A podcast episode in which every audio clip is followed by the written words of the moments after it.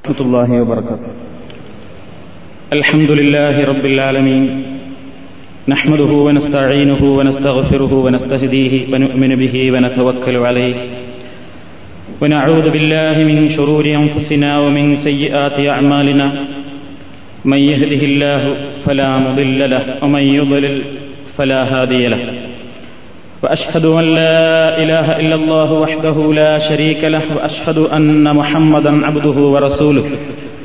أرسله بالهدى ودين الحق ليظهره على الدين كله ولو كره المشركون.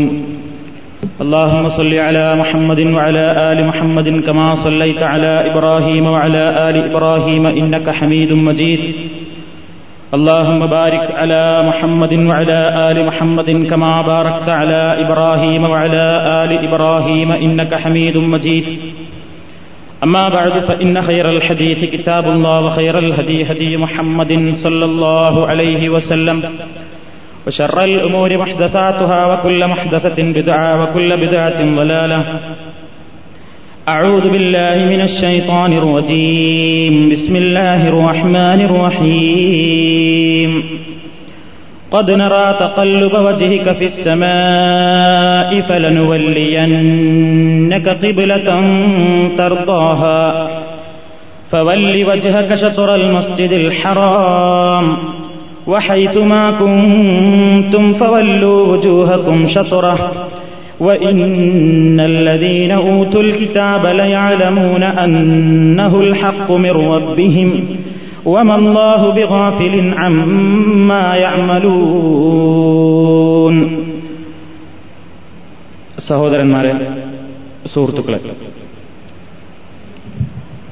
നമസ്കാരം എന്ന വിഷയത്തെ സംബന്ധിച്ചാണ് നമ്മൾ വിശദീകരിച്ചുകൊണ്ടിരിക്കുന്നത് നമസ്കാരത്തിലേക്ക് എത്തുന്നതിന്റെ മുമ്പ് ചെയ്തു തീർക്കേണ്ടുന്ന ചില കർമ്മങ്ങളെ സംബന്ധിച്ചാണ് ഇപ്പോൾ പറഞ്ഞുകൊണ്ടിരിക്കുന്നത്. ബാങ്കിനെ സംബന്ധിച്ചും ഇക്കാമത്തിനെ സംബന്ധിച്ചും അതിന്റെ എന്നാണ് അതിന്റെ തുടക്കമെന്നും അതിന്റെ ഉത്ഭവ ചരിത്രത്തെ സംബന്ധിച്ചുമെല്ലാം കഴിഞ്ഞ ക്ലാസ്സിൽ നമ്മൾ വിശദീകരിക്കുകയുണ്ടായി. ഇന്ന് നമസ്കാരത്തിലെ വസ്ത്രധാരണത്തെ സംബന്ധിച്ചും കിബിലയെ അഭിമുഖീകരിക്കേണ്ടുന്ന നിയമങ്ങളെ സംബന്ധിച്ചുമാണ് നിങ്ങളുടെ ശ്രദ്ധയിൽ കൊണ്ടുവരാൻ ഞാൻ ഉദ്ദേശിക്കുന്നത്. വൃത്തിയായി വസ്ത്രം ധരിക്കുക എന്നുള്ളത് മറ്റു മതങ്ങളെ അപേക്ഷിച്ച് ഇസ്ലാം വളരെ പ്രാധാന്യപൂർവം മനുഷ്യ സമൂഹത്തെ വിളിച്ചുണർത്തിയിട്ടുള്ള ഒരു കാര്യമാണ്. ഇത്രമാത്രം പ്രാധാന്യത്തോടുകൂടെ ഇസ്ലാം എന്താണ് ഇത് കൈകാര്യം ചെയ്യാൻ കാരണം എന്ന് ചിന്തിക്കുമ്പോൾ ഇസ്ലാമിന്റെ പ്രവാചകൻ മുഹമ്മദ് മുസ്തഫ സല്ലാഹു അലൈഹി വസല്ലം മക്കയിൽ വരുന്ന കാലത്ത് വസ്ത്രധാരണ രീതിയെ സംബന്ധിച്ചുള്ള അക്കാലഘട്ടത്തിലെ ജനങ്ങളുടെ മാനസിക അവസ്ഥകളും തീരുമാനങ്ങളും മനസ്സിലാക്കുമ്പോഴാണ് ഇസ്ലാം ഈ വിഷയത്തിൽ എത്രമാത്രം വിപ്ലവകരമായ അല്ലെങ്കിൽ മാറ്റങ്ങളാണ് വരുത്തിയിട്ടുള്ളത് എന്ന് നമുക്ക് മനസ്സിലാകുന്നത് പരിശുദ്ധ ഖുർആൻ പറയുന്നു യാ ബനി ആദം ഹേ ആദമിന്റെ മക്കളെ قد أنزلنا عليكم لباسا يواري سوآتكم وريشا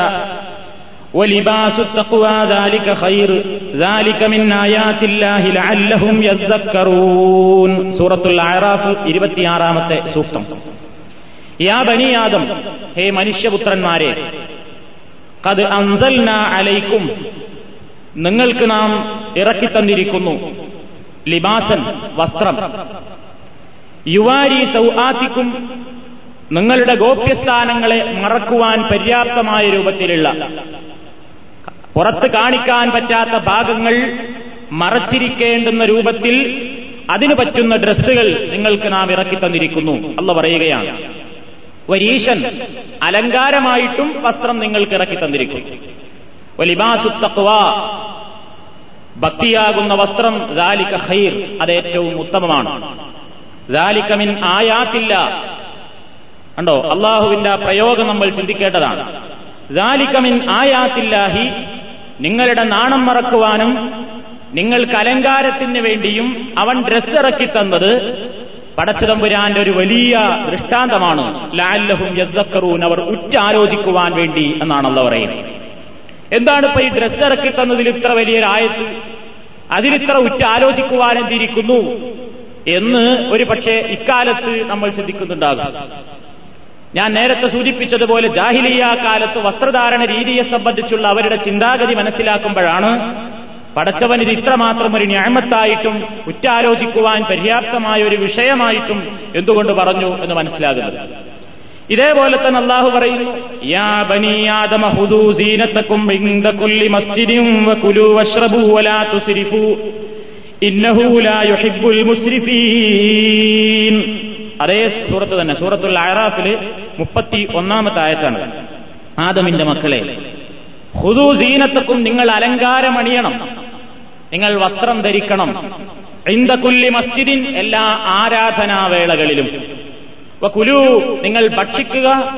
വസ്തബു നിങ്ങൾ കുടിക്കുകയും ചെയ്യുക. ഒലാ തുസ്രിഫു ഈ ഒരു വിഷയത്തിലും നിങ്ങൾ അമിതത്വം കാണിക്കരുത്. ഇന്നഹു ലാ യുഹിബ്ബുൽ മുസ്രിഫീൻ അമിതത്വം കാണിക്കുന്നവരെ അള്ളാഹു ഒരിക്കലും ഇഷ്ടപ്പെടുന്നവനല്ല. ഇതാണ് ആ സൂക്തത്തിന്റെ നേർക്ക് നേരെയുള്ള അർത്ഥം. അവിടെ ആരാധനാവേളകളിൽ പ്രത്യേകം ഡ്രസ്സ് ധരിക്കണം എന്ന് പ്രത്യേകം ഓർമ്മപ്പെടുത്തിയിരിക്കുകയാണ്. നഗ്നത മറക്കുക എന്നുള്ളതും അതേപോലെ തന്നെ ശരിയായ രൂപത്തിൽ മനുഷ്യന്റെ മുമ്പിൽ കാണാൻ കൊള്ളാവുന്ന രൂപത്തിൽ വൃത്തിയോടുകൂടെ ഡ്രസ്സ് ധരിക്കുക എന്നുമുള്ള സംസ്കാരം ഈ ലോകത്തിന് പഠിപ്പിച്ചത് ഇസ്ലാമാണ് എന്ന് പറഞ്ഞാൽ അതിലൊട്ടും അതിശയോക്തിയില്ല നാണം മറക്കുവാൻ വേണ്ട രൂപത്തിലുള്ള ഡ്രസ് എന്താണെന്ന് അറിയാത്ത അതല്ലെങ്കിൽ അറിഞ്ഞിട്ടും ഫാഷന്റെ പേരിൽ ശരീരത്തിന്റെ മുഴുവൻ ഭാഗങ്ങളും പുറമേ പ്രദർശിപ്പിച്ചുകൊണ്ട് നടക്കുന്ന ഒരു സമൂഹം. ആ സമൂഹത്തിന്റെ മുമ്പിലേക്കാണ് ഇസ്ലാം പറയുന്നത് മനുഷ്യപുത്രന്മാരെ നിങ്ങൾ നിങ്ങളുടെ നാണം മറക്കണം അലങ്കാരത്തിന് വേണ്ടിയും ഡ്രസ്സ് ധരിക്കണം പ്രവാചകൻ സല്ലല്ലാഹു അലൈഹി വസ്ല്ലം നിയോഗിക്കപ്പെടുന്ന ആ കാലത്ത് വസ്ത്രധാരണം ധരിക്കുന്നത് ശരിക്ക് വസ്ത്രം ധരിക്കുന്നത് ഭംഗിയായി വസ്ത്രം ധരിക്കുന്നത് ഭക്തിക്ക് വിരുദ്ധമാണ് എന്ന് വിചാരിക്കുന്ന ഒരു സമൂഹമായിരുന്നു. അതായത് ഭക്തിക്ക് വിരുദ്ധമാണ് ശരിക്ക് ഡ്രസ്സ് ധരിക്കുന്നത്. അതുകൊണ്ട് ആരാധിക്കുന്ന അവസരത്തിൽ പ്രത്യേകം ഡ്രസ്സ് ധരിക്കുന്നതിൽ അവർക്ക് മാനസികമായി വിഷമമുണ്ടായിരുന്നു. അങ്ങനെയാണ് ജാഹിലിയ കാലത്തുണ്ടായിരുന്ന ജനങ്ങൾ അവർ തെറ്റ് ചെയ്യുമ്പോൾ അവരുടെ ശരീരത്തിലുണ്ടാകുന്നതാണല്ലോ ഡ്രസ്സ്. അതൊരിക്കലും തവാഫ് ചെയ്യാനും മറ്റ് ആരാധനാവേളകളിലും പാടില്ല എന്ന് വിശ്വസിച്ചിരുന്നവരാണ് പരിശുദ്ധ കഴബാലയത്തിന്റെ ചുറ്റും ജാഹിലിയ കാലത്തുണ്ടായിരുന്ന അറേബ്യൻ സമൂഹം തവാഫ് നടത്തിയിരുന്നതും പ്രദക്ഷിണം വെച്ചിരുന്നതും നഗ്നരായിട്ടായിരുന്നു എന്നാണ് ചരിത്രം നമുക്ക് പഠിപ്പിച്ചു തരുന്നത്. ഒരു നൂൽബന്ധം പോലും ഇല്ലാതെ സ്ത്രീയും പുരുഷനും പരിപൂർണ നഗ്നരായിട്ടായിരുന്നു പരിശുദ്ധ കഴബാലയത്തിന്റെ ചുറ്റുഭാഗവും തവാഫ് നടത്തിയിരുന്നത്. അതിനവർ പറഞ്ഞിരുന്ന കാരണം ഞങ്ങൾ ഈ ധരിച്ചിട്ടുള്ള ഈ ഡ്രസ്സ് ഉണ്ടല്ലോ അത് ഞങ്ങൾ തെറ്റ് ചെയ്യുമ്പോൾ ഞങ്ങളുടെ ശരീരത്തിൽ ഉണ്ടാകുന്ന ഡ്രസ്സ് പടച്ചോന്റെ മുമ്പിൽ എത്തുമ്പോൾ പാടില്ല എന്നാണ്. അള്ളാഹ് സൃഷ്ടിച്ച അതേപോലെ ആയിരിക്കണം പടച്ചോനോട് കാര്യങ്ങൾ ചോദിക്കുമ്പോൾ അതാണ് നല്ലത്. ആ ഒരു ജാഹിലിയ സംസ്കാരം ഇന്നും പല പേരിൽ നിന്ന് ഈ സമൂഹത്തിൽ നിലനിൽക്കുന്നുണ്ട്. പ്രത്യേകിച്ച് ശരിക്ക് ഡ്രസ്സ് ധരിക്കുന്ന ആളുകൾ പോലും ആരാധനാവേളകളിൽ നഗ്നകളും അർദ്ധനഗ്നകളുമായിക്കൊണ്ടാണ് ഇന്ന് പല മതവിഭാഗങ്ങളിലും വിവാദത്തുകൾ അനുഷ്ഠിച്ചുകൊണ്ടിരിക്കുന്നത് നമുക്കറിയാം ഇന്നും പല അമ്പലങ്ങളിലും ക്ഷേത്രങ്ങളിലും സ്ത്രീകൾ തൊഴാൻ പോകുന്നത് ഈറനണിഞ്ഞ ഡ്രസ്സുകളുമായിട്ടാണ്. മറ്റ് സമയങ്ങളിൽ സാരിയും അതേപോലെ തന്നെ ശരീരത്തിന്റെ നല്ല ഭാഗങ്ങളെല്ലാം മറച്ചുകൊണ്ട് നടക്കുന്ന സ്ത്രീകൾ വരെ ആരാധനയ്ക്ക് വേണ്ടി ക്ഷേത്രങ്ങളിലും അമ്പലങ്ങളിലും പോകുമ്പോൾ ഈറനെടുത്തുകൊണ്ട് ശരീരത്തിന്റെ പല നഗ്നതകളും പുറത്തിട്ടുകൊണ്ടാണ് അവരെ ഇബാദത്തിന് വേണ്ടി ചെല്ലുന്നത്. പുരുഷന്മാരും അങ്ങനെ തന്നെ. അമ്പൂരികളും അതേപോലെ തന്നെ ഉയർന്ന ജാതിക്കാരെന്ന് പറയുന്ന ബ്രാഹ്മണ വിഭാഗക്കാരുമെല്ലാം വെറും ഒരൊറ്റ കൊണ്ടെടുത്തുകൊണ്ട് അതല്ലെങ്കിൽ ശരീരത്തിന്റെ ഭാഗങ്ങളെല്ലാം നിമ്നോന്നതികളെല്ലാം തുറന്ന് കാണുന്ന രൂപത്തിലുള്ള അത്തരത്തിലുള്ള ഡ്രസ്സുകൾ എടുത്തുകൊണ്ടാണ് ദൈവത്തിന്റെ മുമ്പിലേക്ക് പോകുന്നത്. അപ്പൊ ഇതൊക്കെ ഒരു ശരിക്ക് ഡ്രസ്സ് ധരിക്കുന്നതും അലങ്കാരമണിയുന്നതും ഭക്തിക്ക് വിരുദ്ധമാണ്. കൂടുതൽ ഭക്തിക്കും അതേപോലെ തന്നെ ദൈവീക പ്രീതി കിട്ടുവാനും ഏറ്റവും നല്ലത് ഇങ്ങനെ താഴ്ന്ന രൂപത്തിൽ വളരെ കുറച്ച് മാത്രം ഡ്രസ്സ് ധരിച്ചുകൊണ്ട് പോകലാണ് നല്ലത് എന്ന ചിന്താഗതി ജാഹിലിയ സംസ്കാരമായിരുന്നു. അത് ഈ ആധുനിക നൂറ്റാണ്ടിലും ഈ ആധുനിക സംസ്കാരത്തിലും നിലനിൽക്കുന്നുണ്ട് എന്നാണ് ഞാൻ പറഞ്ഞു വരുന്നത്. ഇന്നും ഫാഷന്റെ പേരിൽ ആളുകൾ എന്ത് ചെയ്യുന്നു? ഇസ്ലാം വളരെ കാര്യമായി മറക്കാൻ പറഞ്ഞിട്ടുള്ള ശരീരത്തിന്റെ ഭാഗങ്ങളെല്ലാം മറ്റുള്ളവരെ കാണിക്കാൻ വേണ്ടി തുറന്നിട്ടുകൊണ്ട് നടക്കുന്ന ഫാഷൻ ക്രമക്കാരൻ എന്നാൽ ഒരു മുസ്ലിമിനെ സംബന്ധിച്ചിടത്തോളം ഒരു മനുഷ്യന് ഇത്തരത്തിലുള്ള കാര്യങ്ങളിൽ മുസ്ലിമാകുന്നതോടുകൂടി ഡ്രസ് ധരിക്കൽ അവന്റെ നിർബന്ധ ബാധ്യതയായി മാറുകയാണ്. ചില ഭാഗങ്ങൾ മറച്ചിട്ടില്ലെങ്കിൽ ഇസ്ലാമികമായി അവൻ കഠിന ശിക്ഷക്ക് തന്നെ പാത്രമാകുന്നു എന്നുള്ളതാണ്. അതുവരെ ഡ്രസ്സിന്റെ കാര്യത്തിൽ ശ്രദ്ധിക്കാത്ത ഒരുത്തൻ മുസ്ലിമായാൽ അവന്റെ മതചിന്താഗതി എന്ന നിലയ്ക്ക് തന്നെ മതചിട്ട എന്ന നിലയ്ക്ക് തന്നെ ചില ഭാഗങ്ങൾ നിർബന്ധമായും മറക്കാൻ ഇസ്ലാം അവനോട് ആവശ്യപ്പെട്ടിരിക്കുകയാണ്. മനുഷ്യനെ ഈ നഗ്നതയിലേക്ക് വലിച്ചഴക്കുന്ന സ്വഭാവം പിശാച്ചാണ് കൊണ്ടുവരുന്നത് എന്ന് പരിശുദ്ധ ഖുർആൻ പറയുന്നു.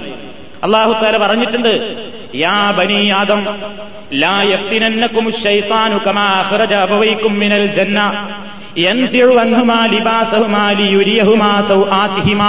ഇന്നഹു യറാകും ഹുവ മിൻ ലാ തറൗനഹും. ഇതേ അധ്യായത്തിൽ തന്നെ സൂറത്തുൽ മനുഷ്യപുത്രന്മാരെ ലാ യഫ്തിനന്നകും ശൈത്താൻ ഷെയ്ത്താൻ നിങ്ങളെ ഫിത്തിനയിൽ അകപ്പെടുത്താതിരിക്കട്ടെ. പിശാച്ച് നിങ്ങളെ കുഴപ്പത്തിലാക്കാതിരിക്കാൻ നിങ്ങൾ ജാഗ്രത പുലർത്തണം എന്ന് പറയുകയാണ്. ഏതുപോലെ കമാ അഹ്റജ ബവൈക്കും നിങ്ങളുടെ ഉമ്മയെയും ഉപ്പയെയും അവനാണ് പുറത്താക്കിയത്. മിനൽ ജന്ന സ്വർഗീയാരാമത്തിൽ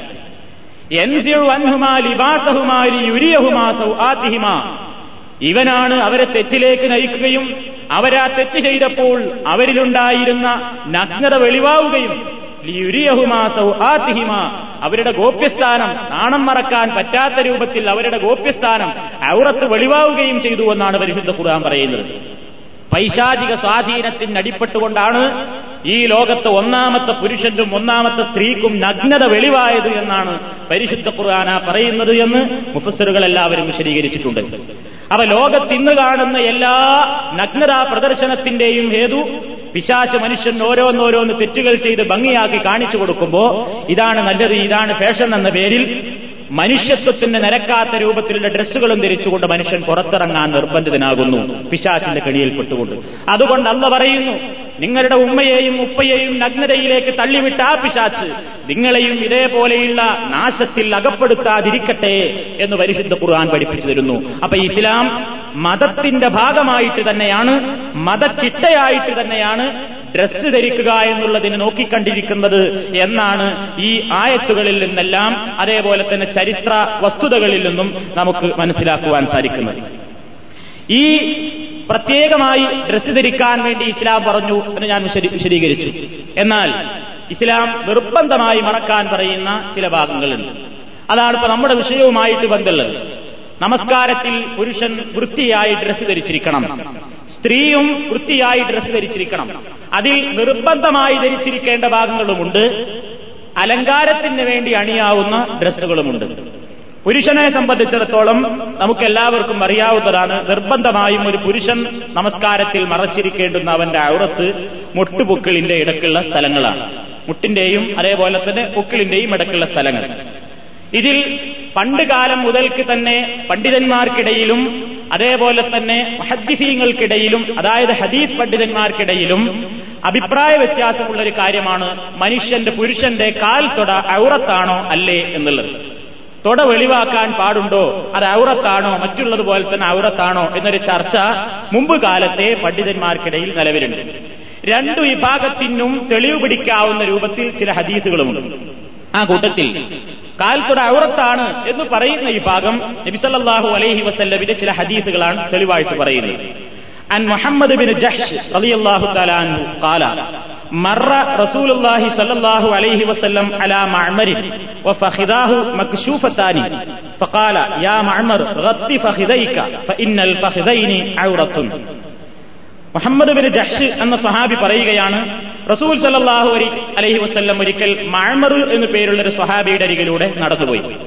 അന്നേരം അദ്ദേഹത്തിന്റെ രണ്ട് കാൽത്തുടകളും വെളിവായി കിടക്കുകയാണ്. തുട കാണുന്നുണ്ട് പുറത്തേക്ക്. കാല അപ്പൊ നബി തിരുമേനി പറഞ്ഞു മഴമറെ നിന്റെ കാൽത്തുട നീ മൂടി വെക്കുക. ഇന്നൽ ഔറത്തും കാരണം രണ്ട് കാൽ കാൽത്തുടകളും ഔറത്തിൽപ്പെട്ടതാണ് മറക്കേണ്ട ഭാഗമാണ് എന്ന് പ്രവാചകൻ പറഞ്ഞു. ഇതേപോലെ തന്നെ അൻ ജുർഹദിൽ അസ്ലമി റളിയല്ലാഹു അൻഹു ഖാല മറ റസൂലുള്ളാഹി സ്വല്ലല്ലാഹു അലൈഹി വസല്ലം വഅലയ്യ ബുർദത്തുൻ ഫഖദ് ഇൻകശഫ ഫഖിദി ഫഖാല ഗത്തി ഫഖിദക ഫഇന്നൽ ഫഖിദ ഔറത്തുൻ. പ്രവാചകൻ ജുർഹുദുൽ അസ്ലമി എന്ന പേരുള്ള സഹാബിയോടും ഇങ്ങനെ കാൽത്തട വെളിവായ സന്ദർഭത്തിൽ നിന്റെ തൊട നീ മൂടിവെക്കുക അത് ഔറത്താണ് എന്ന് പറഞ്ഞതായി ഇമാം മാലിക്കും അഹ്മദും അബൂദാവൂദും തിരുമതിയും റിപ്പോർട്ട് ചെയ്ത ഹദീസുകളിൽ കാണുന്നു. ഇതിന്റെ അടിസ്ഥാനത്തിലാണ് കാൽ തുടയും മറക്കേണ്ടുന്ന ഔറത്താണ് എന്ന് ബഹുഭൂരിപക്ഷം പണ്ഡിതന്മാരും പറഞ്ഞിട്ടുള്ളത്. ജുംഹൂറുലമ ബഹുഭൂരിപക്ഷം പണ്ഡിതന്മാരുടെയും അഭിപ്രായം കാൽത്തുര ഔറത്താണ്. എന്നാൽ ഒരു ന്യൂനപക്ഷം പണ്ഡിതന്മാരും ഇമാമിയങ്ങളും കാൽത്തുര ഔറത്തല്ല എന്ന് പറയുന്ന ആളുകളുമുണ്ട്. രണ്ടായിരുന്നാലും സൂക്ഷ്മതക്ക് ഏറ്റവും നല്ലത് മുട്ടുപൊക്കളിന്റെ ഇടക്കുള്ള ഭാഗങ്ങൾ പരിപൂർണമായും മറച്ചിരിക്കലാണ്. എന്നിടത്താണ് സൂക്ഷ്മതയുടെ വശം ചിന്തിക്കുന്ന ആളുകൾ ചെയ്യേണ്ടത് എന്നാണ്. തൊട ഔറത്താണെന്നാണ് ബഹുഭൂരിപക്ഷത്തിന്റെ അഭിപ്രായം.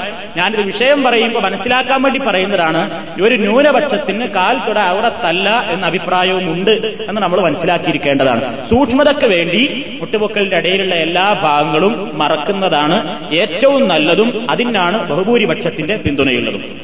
ഇനി സ്ത്രീകളെ സംബന്ധിച്ചിടത്തോളം അപ്പൊ ഇതാണ് പുരുഷന് നിർബന്ധമായി മറച്ചിരിക്കേണ്ടത് അത് മറക്കുന്നതോടുകൂടി അങ്ങനെ നിസ്കരിച്ചാൽ നിസ്കാരം ശരിയാണ് കുഴപ്പമില്ല സ്ത്രീകളെ സംബന്ധിച്ചിടത്തോളം മുഖവും മുൻകൈയും ഒഴികെയുള്ള എല്ലാ ഭാഗങ്ങളും മറച്ചിരിക്കണം എന്നുള്ളതാണ് عن عائشة رضي الله تعالى عنها أن النبي صلى الله عليه وسلم قال لا يقبل الله صلاة حائض إلا بخمار رسول الله പറയുന്നു ലാ യക്ബലുല്ലാഹു അള്ളാഹു സ്വീകരിക്കുകയില്ല. സ്വലാത്ത ഹാഇലിൻ പ്രായപൂർത്തിയായ ഒരു പെണ്ണിന്റെ നിസ്കാരം ഇല്ലാ ബിഹിമാരിൻ ശിരോവസ്ത്രം അണിഞ്ഞാലല്ലാതെ. അപ്പൊ തല മൂടി ശരിക്കും തലയും മറച്ച് മുടിയൊക്കെ മറച്ചിട്ടല്ലാതെ നിസ്കരിച്ചാൽ നിസ്കാരം ശരിയാവില്ല. അപ്പൊ മുടി പുറത്ത് കാണുന്നത് തെറ്റാണ്. മുടി പുറത്ത് കാണാതെ തന്നെ കൃത്യമായി മറച്ചിരിക്കണം. അതേപോലെ തന്നെ നബിസല്ലാഹു അലൈഹി വസ്ല്ലമിനോട് ഉമ്മുസൽമാ ബീവി ചോദിക്കുകയുണ്ടായി അത്തുസല്ലിൽ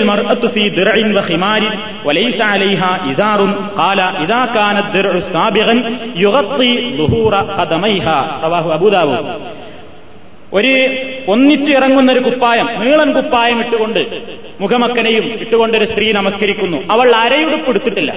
ഒരു നീളം കുപ്പായം മാത്രമുണ്ട് തട്ടവുമുണ്ട്. വേറെ തുണി ഉടുത്തിട്ടില്ലെങ്കിൽ അവൾക്ക് നിസ്കരിക്കാവോ ശരിയാവോ? നബി പറഞ്ഞു അവളുടെ മേലുടുപ്പ് പരിപൂർണമായും അവളുടെ കാൽപാദങ്ങളെ വരെ മൂടാൻ തക്ക നീളമുണ്ടെങ്കിൽ അത് മതി കുഴപ്പമില്ല എന്ന് പ്രവാചകൻ പറഞ്ഞു. ഇതിന്റെ അടിസ്ഥാനത്തിൽ കാലിന്റെ അടി കാൽപാദങ്ങളുടെ അടി വരെ സ്ത്രീകൾക്ക് ഔറത്താണ് അത് മറച്ചിരിക്കണം എന്നാണ് ബഹുഭൂരിപക്ഷം പണ്ഡിതന്മാർ പറയുന്നത്. നേരത്തെ പുരുഷന്റെ കാൽക്കറയുടെ അഭിപ്രായ വ്യത്യാസം പോലെ തന്നെ ഇവിടെയും ഒലമാക്കൾക്കിടയിൽ ഒരു നേരിയ വിഭാഗത്തിന് അഭിപ്രായമുണ്ട്. കാലിന്റെ അടി സ്ത്രീകളുടെ കാലിന്റെ അടി ഔറത്തല്ല. കാരണം മുൻകൈയും മുഖവും തുറന്നിടാമെങ്കിൽ പിന്നെ കാലിന്റെ അടിയുടെ ആ ഭാഗം പാദത്തിന്റെ അടി കാണുന്നത് കൊണ്ട് നിസ്കാരം ബാത്തിലാവുകയില്ല അത് ഔറത്തല്ല എന്ന് ഒരു വിഭാഗത്തിന്റെ അഭിപ്രായമുണ്ട്. അവരും പറയുന്നത് സൂക്ഷ്മതയ്ക്ക് വേണ്ടി സ്ത്രീ മുൻകൈയും മുഖവും ഒഴികെ എല്ലാ ഭാഗങ്ങളും മറക്കൽ തന്നെയാണ് നല്ലത് എന്നും അത്യുത്തമം അത് തന്നെയുമാണ് എന്നാണ്. അങ്ങനെ ഒരു അഭിപ്രായം ഉണ്ട് എന്ന് മനസ്സിലാക്കിയിരിക്കാൻ വേണ്ടി മാത്രം സൂചിപ്പിക്കുകയാണ്. ഇനി പുരുഷനായിരുന്നാലും സ്ത്രീ ആയിരുന്നാലും ഡ്രസ്സ് ധരിക്കുമ്പോൾ നിസ്കാരത്തിന് വേണ്ടി നിൽക്കുമ്പോൾ പ്രത്യേകിച്ചും ഈ തൊലിയുടെ കളറ് വ്യക്തമായി മനസ്സിലാകുന്ന രൂപത്തിലുള്ള നേരിയ മുണ്ടുകൾ എടുത്തുകൊണ്ട് നിസ്കരിക്കുന്നത് പാടില്ല എന്നാണ് പണ്ഡിതന്മാർ പറഞ്ഞിട്ടുള്ളത്. അത് പലപ്പോഴും നമ്മുടെ നാടുകളിലൊക്കെ ശ്രദ്ധിക്കപ്പെടാതെ പോകുന്ന ഒരു കാര്യം. നേരിയ മുണ്ടെടുത്ത് നിസ്കരിക്കും. തൊലിയുടെ ആ കളർ വരെ പുറത്തു നോക്കി അങ്ങനെ ലൈറ്റ് അടിച്ച് കാണുന്ന രൂപത്തിലുള്ള അത്തരത്തിലുള്ള ഡ്രസ്സുകൾ നിസ്കാരത്തിൽ തീർത്തും ഒഴിവാക്കപ്പെടേണ്ടതാണ് എന്ന അഭിപ്രായമാണ് പണ്ഡിതന്മാരി ഔറത്ത് മറക്കൽ നിർബന്ധമാണ് എന്ന് പഠിപ്പിക്കുന്ന ഹദീസുകളുടെയൊക്കെ അടിസ്ഥാനത്തിൽ വിശദീകരണം നൽകി അവസാനം എത്തിച്ചേർന്നിട്ടുള്ള നിഗമനം സത്യം അതാണ്. അതേപോലെ പുരുഷനെ സംബന്ധിച്ചിടത്തോളം എല്ലാ അവസരങ്ങളിലും അവൻ ശ്രദ്ധിക്കേണ്ടതാണ്. അവന്റെ തുടി നെരിയാണിക്ക് താഴെ ആകാൻ പാടില്ല എന്നത്. പ്രവാചകൻ കണിശമായും കർശനമായും വിലക്കിയിട്ടുള്ള ഒരു കാര്യമാണ്. അത് തുണി എന്ന് മാത്രമല്ല പുരുഷൻ ധരിക്കുന്ന ഏത് ഡ്രസ്സാവട്ടെ അത് പരിധിയിൽ കവിഞ്ഞുകൊണ്ട് താഴോട്ട് നീങ്ങുന്നത് നരകത്തിലേക്കാണ് എന്ന് പ്രവാചകൻ സല്ലാഹു അലൈഹി വസല്ലം പറഞ്ഞിട്ടുണ്ട്. മാ അസ്ഫല മിനൽ കഅബൈനി മിനൽ ഇസാർ തുണിയിൽ നിന്ന് മനുഷ്യന്റെ ഉടുപ്പിൽ നിന്ന് കണ നെരിയാണിക്ക് താഴെ പോയത് പിന്നാർ നരകത്തിലാണ് എന്ന് പറഞ്ഞാൽ നരകാഗ്നിയിലേക്ക് പോകാൻ കാരണമായ വേഷവിധാനമാണത് എന്നർത്ഥം. അതേപോലെ റസൂൽ പറയുകയുണ്ടായി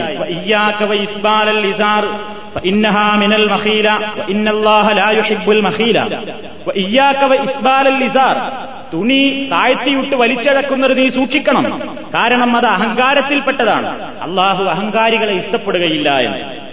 ഒരു ഹദീസിൽ അതിന്റെ കർശനമായ ആ ഗൗരവത്തെപ്പറ്റി പ്രവാചകൻ ഇങ്ങനെ പറയുകയുണ്ടായി عن عن ابي ذر رضي الله عنه عن النبي صلى الله عليه وسلم قال ثلاثة لا يكلمهم الله يوم القيامة ولا ينظر إليهم ولا يزكيهم ولهم عذاب أليم قال فقرأها رسول الله صلى الله عليه وسلم ثلاث مرارا قال أبو ذر خابوا وخسروا من هم يا رسول الله قال المسبل والمنان والمنفق سلعته بالحلف الكاذب رواه مسلم മുസ്ലിമിന്റെ ഹദീസിലുള്ളതാണ് മൂന്ന് വിഭാഗം ആളുകൾ അവരിലേക്ക് അള്ളാഹു അവരോട് സംസാരിക്കുകയില്ല നാളെ പരലോകത്ത് വെച്ച് കാരുണ്യത്തിന്റെ ഒരു നോട്ടം അവരിലേക്ക് നോക്കുക പോലുമില്ല അവർക്ക് കഠിനമായ വേദനയിച്ച ശിക്ഷയുമുണ്ട് അങ്ങനെ നബി ഇതിങ്ങനെ മൂന്ന് പ്രാവശ്യം ആവർത്തിച്ചു എന്നാണ് അള്ളാഹ് അവരെ നോക്കില്ല സംസാരിക്കില്ല മിണ്ടില്ല കാരുണ്യത്തിന്റെ നോട്ടമുണ്ടാകില്ല കഠിന ശിക്ഷയുണ്ട് എന്നൊക്കെ ഇങ്ങനെ ആവർത്തിച്ച് ആവർത്തിച്ച് പറഞ്ഞപ്പോ സഹാബി ചോദിച്ചു ഈ വിഭാഗം ആരാണ് നബിയെ? ഇവർ വല്ലാതെ പരാജയപ്പെട്ടു പോയ ആളുകളാണല്ലോ. ആരാണ് ഈ വിഭാഗം ആളുകൾ? അപ്പൊ റസൂൽ പറഞ്ഞു അൽ മുസ്ബിൽ തുണി താഴ്ത്തി ഉടുക്കുന്നവനാണ് ഒന്നാമൻ. മറ്റൊന്ന് വൽ മന്നാൻ. ആർക്കെങ്കിലും വല്ലതും സഹായിച്ചിട്ടുണ്ടെങ്കിൽ അതിങ്ങനെ ജനമധ്യത്തിൽ കൊടുത്തത് എടുത്തു പറയുന്നവനാണ് രണ്ടാമത്തവൻ. മൂന്നാമത്തവൻ വൽ കള്ളസത്യം പറഞ്ഞുകൊണ്ട് കള്ളസത്യം ചെയ്തുകൊണ്ട് തന്റെ ചരക്കുകൾ വിറ്റഴിച്ച കച്ചവടക്കാരനാകുന്നു. ഇങ്ങനെ മൂന്ന് വിഭാഗത്തെ നബിസല്ലാഹു അലൈഹി വസ്ല്ലം പരിചയപ്പെടുത്തി.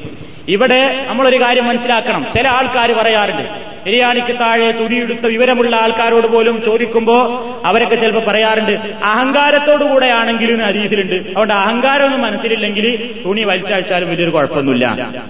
അങ്ങനെ പറയുന്ന ആലിമീങ്ങൾ വരെ ഉണ്ട് എന്നാണ് അറിവ്. കുറച്ച് താഴ്ന്നു പോയാൽ കുഴപ്പമൊന്നുമില്ലാതെ അഹങ്കാരത്തോടു കൂടെയാണെങ്കിൽ അരീതിയിലുണ്ട്. അതുകൊണ്ട് അഹങ്കാരമൊന്നും നമ്മളെ മനസ്സിലില്ല. അതങ്ങനെ ആകണമെന്ന് കുഴപ്പമൊന്നുമില്ല. എന്നൊരു ലാഘവ ചിന്താഗതി ഈ വിഷയത്തിൽ പ്രകടിപ്പിക്കുന്ന ആളുകളുണ്ട്. അത് തീർത്തും അബദ്ധമാണ്. കാരണം ഞാൻ നേരത്തെ നിങ്ങളെ കേൾപ്പിച്ച ആ ഹദീത്തിൽ പ്രവാചകൻ പറഞ്ഞതെന്താണ്? വയ്യാക്കവ ഇസ്ബാലൽ ഇസാർ. തുണി നെരിയാണിക്ക് താഴെ പോകുന്നത് നീ സൂക്ഷിക്കണം. അത് അഹങ്കാരത്തിൽ പെടുന്നതാണ്. തുണി നെരിയാണിക്ക് താഴെ പോയാൽ തന്നെ അത് അഹങ്കാരമായി മാറും എന്നുള്ളതാണ് പ്രവാചകൻ പറഞ്ഞത്. പിന്നെ അവൻ ആ ഉദ്ദേശം തോന്നില്ല എന്നുള്ളതാണ് വിഷയമല്ല. അങ്ങനെ താഴ്ത്തി ഉടുക്കുമ്പോ ഡ്രസ്സ് നിലത്ത് വലിച്ചഴക്കാനിടയാവും. ഡ്രസ്സ് നിലത്ത് വലിച്ചഴക്കുന്ന സ്വഭാവം വന്നാൽ അത് അഹങ്കാരത്തിൽ പെടും. അഹങ്കാരമോ നരകത്തിലേക്കും എത്തും. ഇങ്ങനെയാണ് പണ്ഡിതന്മാർ അതിനെ വ്യാഖ്യാനം പറഞ്ഞിട്ടുള്ളത്. പക്ഷേ ഇവർ പറയുന്നൊരു തെളിവുണ്ട്. അഹങ്കാരത്തോടുകൂടെ ആണെങ്കിലേ ആവുള്ളൂ കുഴപ്പമുള്ളൂ എന്ന് പറയുന്നവർ പറയുന്നൊരു തെളിവ് നബിസല്ലാഹു അലൈഹി വസ്ല്ലം പറഞ്ഞൊരു ഹദീസാണ്. മൻജറ സൗബഹു ഹുയല. അഹങ്കാരത്തോടുകൂടെ ആരെങ്കിലും തന്റെ ഡ്രസ്സ് വലിച്ചഴച്ചാൽ അന്ത്യനാളിൽ അള്ളാഹു അവനിലേക്ക് നോക്കുകയില്ല. ഈ ഹദീസ് നബി പറഞ്ഞപ്പോ കാല അബൂബക്കർ സിദ്ദീഖുൽ അക്ബർ ചോദിച്ചു യാ പ്രവാചകരെ ഇന്ന അഹദ സാരി എന്റെ തുണിയുടെ രണ്ട് ഭാഗങ്ങളിൽ ഒരു ഭാഗം. യസ്തർഹി അതിങ്ങനെ എപ്പോഴും താഴ്ന്നു കിടക്കും. ഇല്ല എന്ന താഹരതാലിക്ക ഞാനത് എപ്പോഴും പിടിച്ചു കൊണ്ടു കിടക്കുന്ന വേണം. ഞാൻ വളരെ സൂക്ഷിച്ചിട്ടില്ലെങ്കിൽ എന്റെ തുണിയുടെ ഒരു ഭാഗം ഇങ്ങനെ താഴ്ന്നു കിടക്കും. അത് തെറ്റാകോ? കാലൻ നബി സല്ലാഹു അലൈസ് നബി പറഞ്ഞു ലസ്തമിമ്മൻ നീ അത് അഹങ്കാരം മുഖേന ചെയ്യുന്ന പ്രവർത്തനമല്ല. അത് അഹങ്കാരത്തിന്റെ കാര്യത്തിൽപ്പെട്ടതല്ല എന്ന് പ്രവാചകൻ സിദ്ദീഖുൽ അക്ബറിനോട് പറഞ്ഞു. ഈ ഹദീസ് ഇമാം ബുഖാരി നിവേദനം ചെയ്തതാണ്. ഇത് നേരത്തെ പറഞ്ഞ കക്ഷിക്കാർക്ക് തെളിവാകില്ല എന്ന് പറയാൻ കാരണം നബിസല്ലാഹു അലൈസ്ലമിന്റെ ആദ്യത്തെ ഹദീസിലുണ്ട് ഇയാക്കവ ഇസ്ബാൽ അൽ ഇസാർ. തുണി താഴ്ന്നു പോകുന്നത് തന്നെ അഹങ്കാരമായി മാറും. പിന്നെ ഇവിടെ സിദ്ദീഖുൽ അക്ബർ അള്ളാഹു തലാനുവിന്റെ വിഷയം വേറൊന്നാണ്.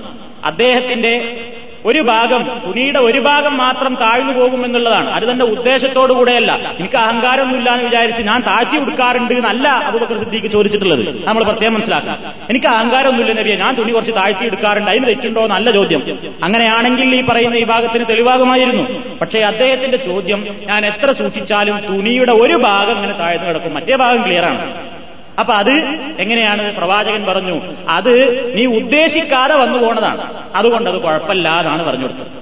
അത് ന്യായീകരിച്ചുകൊണ്ട് അഹങ്കാരമൊന്നും മനസ്സിലില്ലെങ്കിൽ തുണിയോ പാന്റോ തന്തൂറോ നിലച്ചു കൂടിയിട്ട് വലിച്ചെങ്കിലോ അത് പോയെങ്കിലോ അതൊന്നൊരു വിഷയമല്ല എന്ന് പറഞ്ഞുകൊണ്ട് തങ്ങളുടേതായ സ്വാർത്ഥ താല്പര്യങ്ങളെ ന്യായീകരിക്കാൻ വേണ്ടി ചിലർ ശ്രമിച്ചു കാണാറുണ്ട്. അത് ശരിയല്ല എന്നാണ് നമുക്ക് തെളിവുകളിൽ നിന്ന് മനസ്സിലാക്കുവാൻ സാധിക്കുന്നത്. തന്നെയുമല്ല പ്രവാചകനും സ്വഹാബത്തും ഇങ്ങനെ തുണി നെരിയാണിക്ക് താഴെ ആയവനോട് നിനക്ക് അഹങ്കാരത്തോടുകൂടെയാണോ നീ ആ ചെയ്തത്? അതോ വെറും ചിന്താഗതിയാണോ എന്ന് പ്രത്യേകം ചോദിച്ചിട്ടല്ല ഉപദേശിക്കാറും വിമർശിക്കാറുള്ളത്. കണ്ട അപ്പൊ തന്നെ എതിർക്കാറാണ്. നിനക്ക് അഹങ്കാരമുണ്ടോ എന്ന് ചോദിച്ചറിഞ്ഞിട്ടൊന്നുമല്ല എതിർക്കാറുള്ളത്.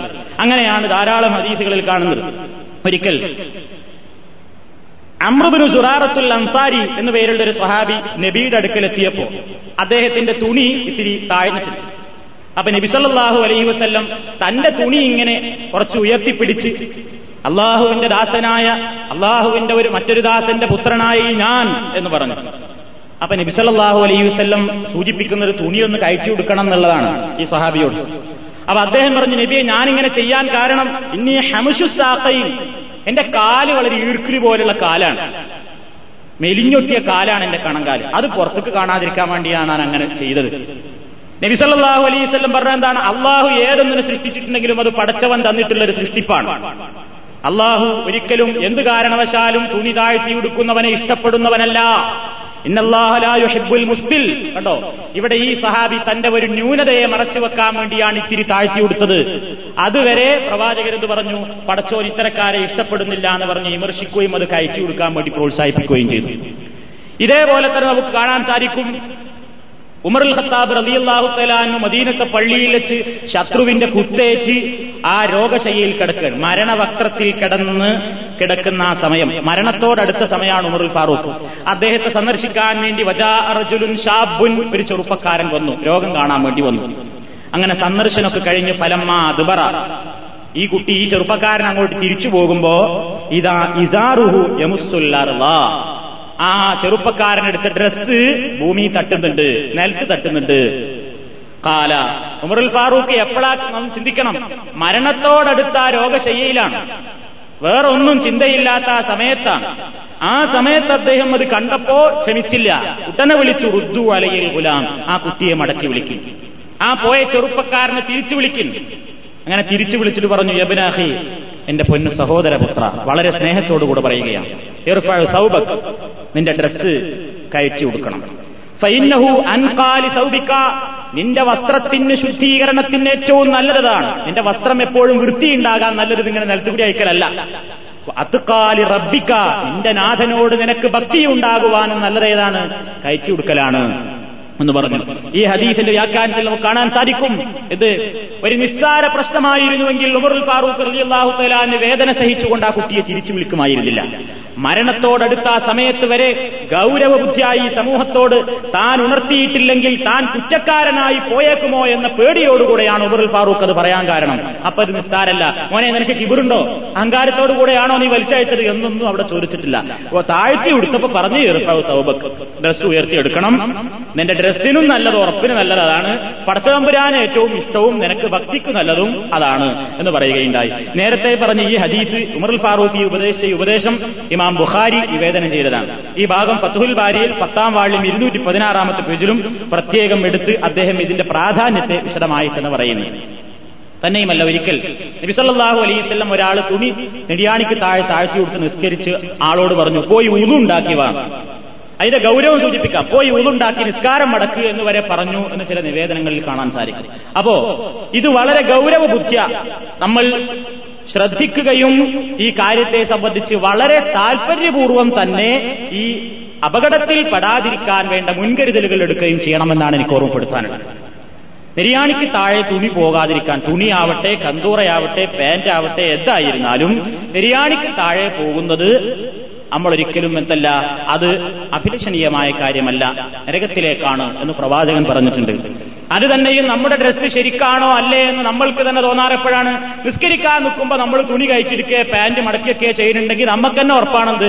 നിന്റെ പാന്റ് ശരിയല്ല. ശരിയാണെങ്കിൽ പിന്നെ നിസ്കരിക്കാൻ നിൽക്കുമ്പോൾ മടക്കി കൊടുക്കണം എന്റെ പാന്റ് മറ്റുള്ള അവസരങ്ങളിൽ ഞാൻ ശരിക്കാണ് എടുത്തിട്ടുള്ളത് എങ്കിൽ അല്ലെങ്കിൽ എന്റെ തുണി ഞാൻ ശരിക്കാണ് ആദ്യമേ എടുത്തിട്ടുള്ളതെങ്കിൽ നിസ്കരിക്കാൻ നിൽക്കുമ്പോൾ നമ്മൾ എന്തിനു മടക്കി വെക്കുന്നു? അപ്പൊ നമ്മൾക്ക് തന്നെ ഇത് ശരിയല്ല. ഞാൻ ഈ ചെയ്യുന്നത് പ്രവാചക ചിട്ടക്ക് എതിരാണെന്ന മനസാക്ഷി കുത്ത് നമുക്കുണ്ട്. അതുകൊണ്ടാണ് നിസ്കരിക്കാൻ നിൽക്കുമ്പോൾ അങ്ങനെ ചെയ്യുന്നത്. ആ മനസാക്ഷി കുത്ത് നിസ്കാരത്തിന് മാത്രം പോരാ എപ്പോഴും വേണം. അപ്പൊ ഇതൊരു കണിശമായ നിയമമായി തന്നെ ഇസ്ലാം കാണുന്നു എന്ന് നമ്മൾ മനസ്സിലാക്കിയിരിക്കുക. സ്ത്രീകളെ സംബന്ധിച്ചിടത്തോളം അങ്ങനെ ഒരു നിയമമല്ല അവരോട് എന്താ പറഞ്ഞത്? അവരോട് പറഞ്ഞു ഞങ്ങളുടെ നിയമം എന്താന്ന് ചോദിച്ചു. അവരോട് പറഞ്ഞു നിങ്ങൾ നല്ലോണം താഴ്ത്തി കൊടുത്തോ ഒരു മുഴ ഒരു ചാണ് താഴ്ത്തി എടുത്തോളാൻ പറഞ്ഞു. അപ്പോഴും നബിയെ കാൽ വെളിവാകുന്ന പറഞ്ഞ ഒന്നാ ഒരു മുഴം താഴ്ത്തി എടുത്തിട്ട് അപ്പൊ അവർ ചോദിച്ചു സ്ത്രീകൾ ചോദിച്ചു നബിയെ ഞങ്ങൾ ഇങ്ങനെ നടന്നു പോകുമ്പോ ഇതിൽ അഴുക്കും ചളിയും നജസ്സൊക്കെ ആവുമല്ലോ? അപ്പൊ എന്താ ചെയ്യാ? പിന്നെ പോയിട്ട് നിസ്കരിക്കാൻ പറ്റുമോ? അങ്ങനെ വലിച്ചഴക്കണമെങ്കിൽ? അപ്പൊ നബി പറഞ്ഞു ഭൂമിയിൽ വൃത്തിയില്ലാത്ത സ്ഥലത്തു കൂടെ നിങ്ങൾ നടന്നതിനുള്ള പരിഹാരമാണ്. വൃത്തിയുള്ള സ്ഥലത്ത് കൂടി നിങ്ങൾ നടക്കലേ. ഈ കൂടി നടന്നതിന് പരിഹാരം അപ്പുറത്താണ് പോയാൽ മണ്ണു കൂടി നടന്ന അതാണ് പോയി. അതാ നബി അതിനുള്ള ശുദ്ധീകരണമായിട്ട് പറഞ്ഞത്. അപ്പൊ ഈ വിഷയങ്ങളും ഗൗരവ ബുദ്ധിയ നമ്മൾ ഓർത്തിരിക്കണം എന്ന് ഓർമ്മപ്പെടുത്തുകയാണ്. പിന്നെ നമ്മൾ ഡ്രസ്സിന്റെ കാര്യം പറയുമ്പോൾ മനസ്സിലാക്കിയിരിക്കേണ്ടത് നിസ്കാരത്തിൽ ഒരൊറ്റ മുണ്ട് മാത്രം എടുത്ത് നിസ്കരിച്ചാൽ കുഴപ്പമുണ്ടോ? ഒരു കുഴപ്പമില്ല. എന്നാൽ എത്ര ധരിക്കാം? എത്രയും ധരിക്കാം. ഒന്നിലധികം ഡ്രസ്സ് ധരിച്ച് നമസ്കരിക്കുന്നതാണ് ഏറ്റവും നല്ലത്. ഒറ്റ മുണ്ട് മാത്രം എടുത്ത് നിസ്കരിക്കുന്നത് കറാഹത്തിന്റെ ഗണത്തിലാണ് പണ്ഡിതന്മാർ എണ്ണിയിട്ടുള്ളത്. പ്രത്യേകിച്ച് എവിടെയാണ് നബി മറക്കാൻ പറഞ്ഞത്? മറക്കുന്നുണ്ടെങ്കിൽ നമ്മൾ രണ്ടാമത് മറക്കുന്നുണ്ടെങ്കിൽ ചുമലാണ് മറക്കേണ്ടത്. ഈ ഭാഗം. തലയുടെ കാര്യത്തിൽ ഇസ്ലാമിൽ പ്രത്യേക നിസ്കാരത്തിന് നിയമങ്ങളൊന്നുമില്ല. പെരടി മറക്കണം. നബി സല്ലല്ലാഹു അലൈഹി വസല്ലം പറഞ്ഞു ലാ വാഹിദി ലൈസ നിങ്ങൾ ആരും ഒരൊറ്റ ഡ്രസ്സിൽ നമസ്കരിക്കരുത്. എങ്ങനെ? അവന്റെ പിരടിയിൽ ഒന്നും തന്നെ ഇല്ലാതെ. അപ്പൊ ഒറ്റ കൊണ്ടാണെങ്കിൽ എന്താ ചെയ്തിരുന്നത്? രണ്ട് കോന്തല കൊണ്ട് കഴുത്തിരിക്കൊണ്ട് കൂട്ടിക്കെട്ടുന്ന. അതുകൊണ്ടല്ലേ ഈ കല്യാണം സുന്നത്ത് കല്യാണം കഴിച്ചുള്ള കുട്ടികളെ നമ്മൾ കുടിപ്പിച്ചു കൊടുക്കുമല്ലോ അങ്ങനെ രണ്ട് കോന്തലോട് പിടിച്ചു കെട്ടുന്നത്. അതേപോലെ ഒരു കെട്ട് കെട്ടിയിരുന്നു സ്വഹാബത്തിനാണ് ആദ്യകാലത്ത് ഡ്രസ്സില്ലാതിരുന്ന കാലത്ത് സഹാബിമാർ അങ്ങനെ കെട്ടിയിട്ടാണ് നിസ്കരിച്ചിരുന്നത്. എന്നിട്ട് സുജൂതിലേക്ക് പോകുമ്പോ പെണ്ണുങ്ങളോട് നബി പറയും പുരുഷന്മാര് സുജൂരിന്ന് എഴുന്നേറ്റിട്ടേ നിങ്ങൾ എഴുന്നേൽക്കാവൂ. കാരണം അവരുടെ അവിടത്ത് കാണാൻ സാധ്യതയുണ്ട്. ഡ്രസ്സിനാന്ന് അത്ര പഞ്ഞാണ് ആ കാലത്ത് വരെ ഇവിടെ മറക്കാൻ വേണ്ടി പറഞ്ഞു എന്നർത്ഥം. അപ്പൊ ഈ ഒറ്റ തുണിയെടുത്തിട്ട് ഇങ്ങനെ നിസ്കരിക്കുന്നവര് ശ്രദ്ധിക്കേണ്ടത് നമ്മുടെ നാട്ടിലൊക്കെ ആൾക്കാരെന്ത് ചെയ്യും? ഒരൊറ്റ തുണിയെടുത്ത് നിസ്കരിക്കും. തുണിയാണല്ലോ നമ്മുടെ നാട്ടിൽ. തുണിയെടുത്ത് നിസ്കരിക്കും. എന്നിട്ട് എന്ത് ചെയ്യും? തലയിലൊരു തൊപ്പി ഉണ്ടാവും. അപ്പൊ എന്റെ പെരടി കാലിയായി. വേറെ എവിടെയും ഒന്നും ഉണ്ടാവില്ല. വേറെ ചില ആൾക്കാരെ ടവൽ ഉണ്ടാവും. ആ ടവൽ ഇവിടെ ഇടുകയാണ് വേണ്ടത്. എന്നിട്ട് ആ ടവൽ ഭക്തിയിൽ ഇവിടെ ഇങ്ങനെ ആ മുറിയ ടവൽ ഇവിടെ ഇങ്ങനെ ഒതുക്കും. തലമുടി ഇങ്ങനെ മറക്കുക എന്നുള്ളത്. നബി മറക്കാൻ വേണ്ടി പറഞ്ഞ ഈ ചുമൽ പെരടിയുടെ ഭാഗം വെച്ചിരുന്നു അപ്പൊ പ്രവാചക ചര്യക്കനുസരിച്ച് ഒന്നിലധികം ഡ്രസ്സ് ധരിക്കുകയാണെങ്കിൽ നമ്മൾ ധരിക്കൽ സുന്നത്തായിട്ട് കറാഹത്ത് വരാതിരിക്കാൻ പറഞ്ഞ ഭാഗം ചുമലും കൂടെ മറക്കലാണ് എന്ന് നമുക്ക് മനസ്സിലാക്കുവാൻ സാധിക്കും. എന്നാൽ ഇതോടെ മറക്കാരം നിസ്കരിച്ച നിസ്കാരത്തിന് വല്ല കുഴപ്പമുണ്ടോ? ഒന്നുമില്ല. നിസ്കാരം ശരിയാകും ഒരു സുന്നത്ത് നമുക്ക് നഷ്ടപ്പെടും. തല മറക്കുന്നതിനെ പറ്റി ഹദീസുകളിൽ പ്രത്യേകം ഒന്നും വന്നിട്ടില്ല.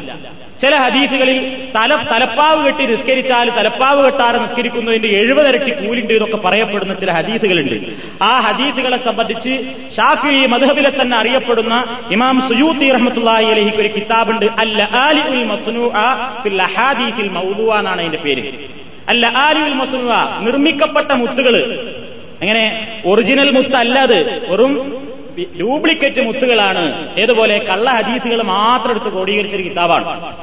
ആ കിതാബിലാണ് ഈ തലീക്കെട്ടിന്റെ അതീതികളൊക്കെ ഉൾക്കൊള്ളിച്ചിട്ടുള്ളത്. എപ്പോ നിസ്കാരത്തിൽ തലപ്പാവ് ധരിച്ചുകൊണ്ട് നിസ്കരിച്ചാൽ മലക്കുകൾ അവന്റെ മേൽ പ്രത്യേകം സ്വലാത്ത് ചെല്ലും. അള്ളയും മലക്കുകളും തലീക്കെട്ട് കെട്ടിയവരുടെ പേരിൽ നിസ്കരിക്കുന്ന പേരിൽ സ്വലാത്ത് ചൊല്ലുന്നു. അവരെ വാതിൽക്കലിച്ച് പ്രത്യേകം സ്വാഗതം ചെയ്യുന്നു എന്നൊക്കെ ചില ഹദീസുകളുണ്ട് അതൊക്കെയും വ്യാജ നിർമ്മിതവും അബദ്ധജടിലങ്ങളുമാണ് എന്ന് ഇമാം സുയൂത്തി അദ്ദേഹത്തിന്റെ ഈ അല്ല ആലി ഉൽ മസ്നുവാഫി അഹാദീഫിൽ എന്ന കിതാബിൽ പറഞ്ഞതായിട്ട് നമുക്ക് കാണാൻ സാധിക്കും. വേറെയും ഒരുപാട് പണ്ഡിതന്മാർ അത്തരത്തിലുള്ള ഹദീസുകളെ വിമർശിച്ചു.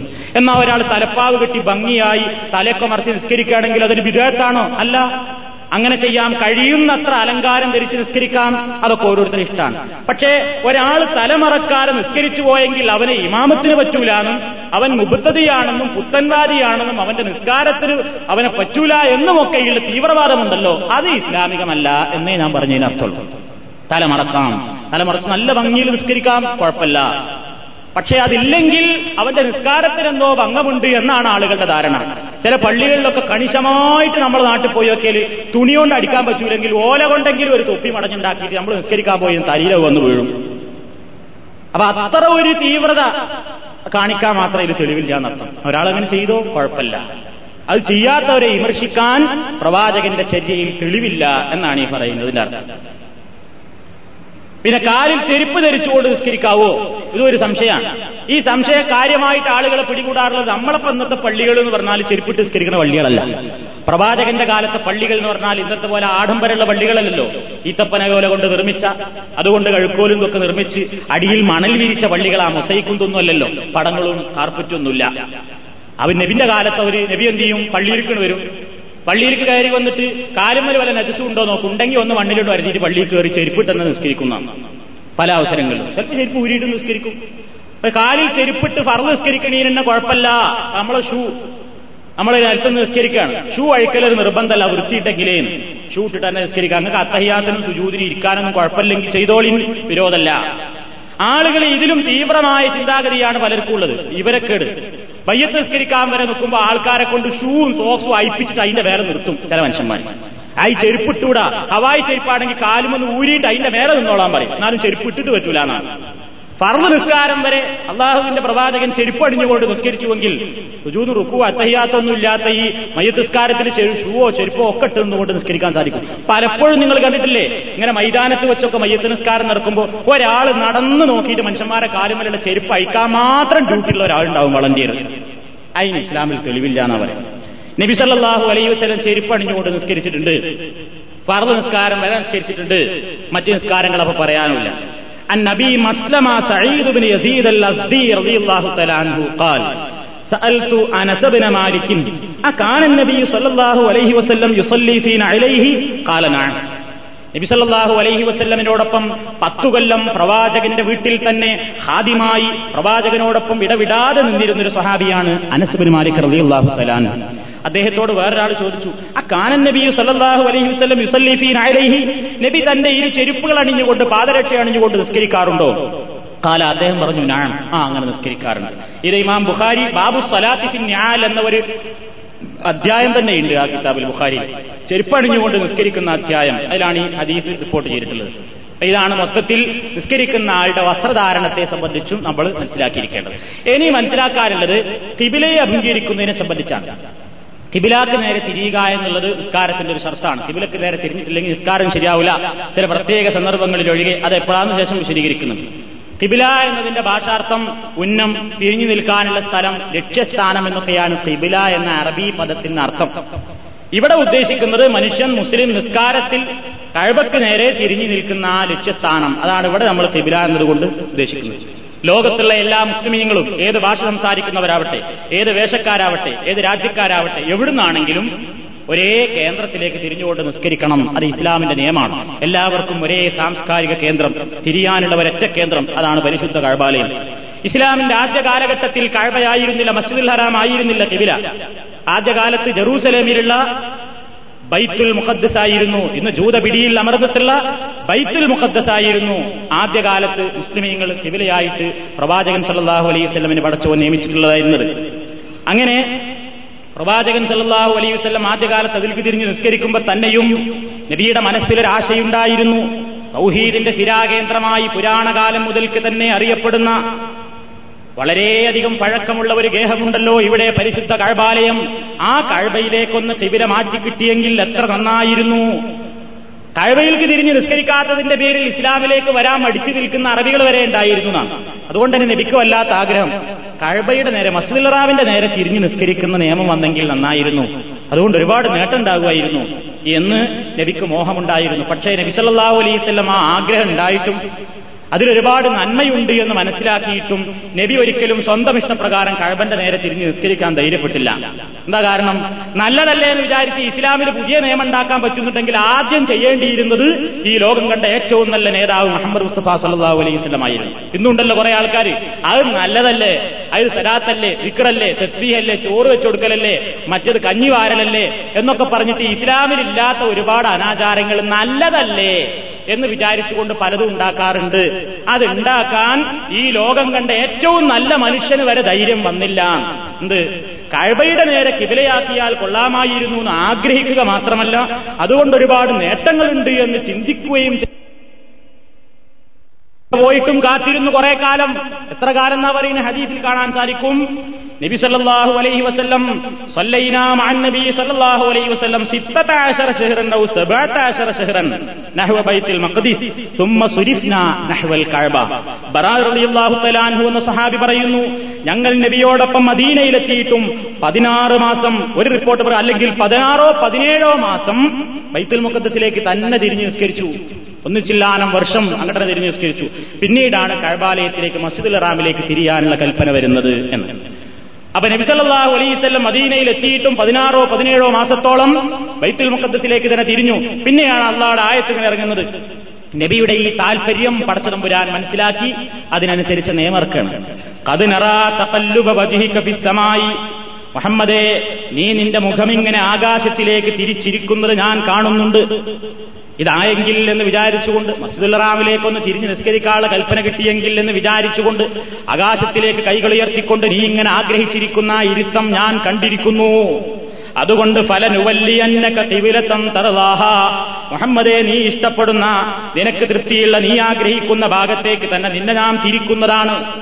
അതുകൊണ്ട് ഇനി മുതൽ ഫവല്ലി വജിഹക്ക നിന്റെ മുഖത്തെ നീ തിരിക്കണം. ഷത്തറൽ മസ്ജിദുൽ ഹറാം. കഴബ ഉൾക്കൊള്ളുന്ന മസ്ജിദുൽ ഹറാമിന്റെ ഭാഗത്തേക്ക് തിരിച്ചേക്കുക. അതാണ്.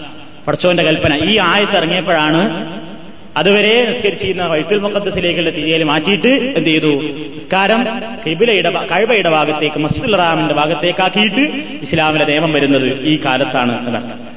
ഇനി നമ്മൾ മനസ്സിലാക്കിയിരിക്കേണ്ടത് ഇങ്ങനെ ഈ കിബിലയുടെ നേർക്ക് തിരിയൽ കിബിലയുടെ ഭാഗത്തേക്ക് തിരിഞ്ഞാൽ മതിയോ അതോ കഴബയുടെ ശരിക്ക് ആ കൃത്യമായ കേന്ദ്രം കണ്ടുപിടിച്ച് അങ്ങോട്ട് തന്നെ തിരിയണോ?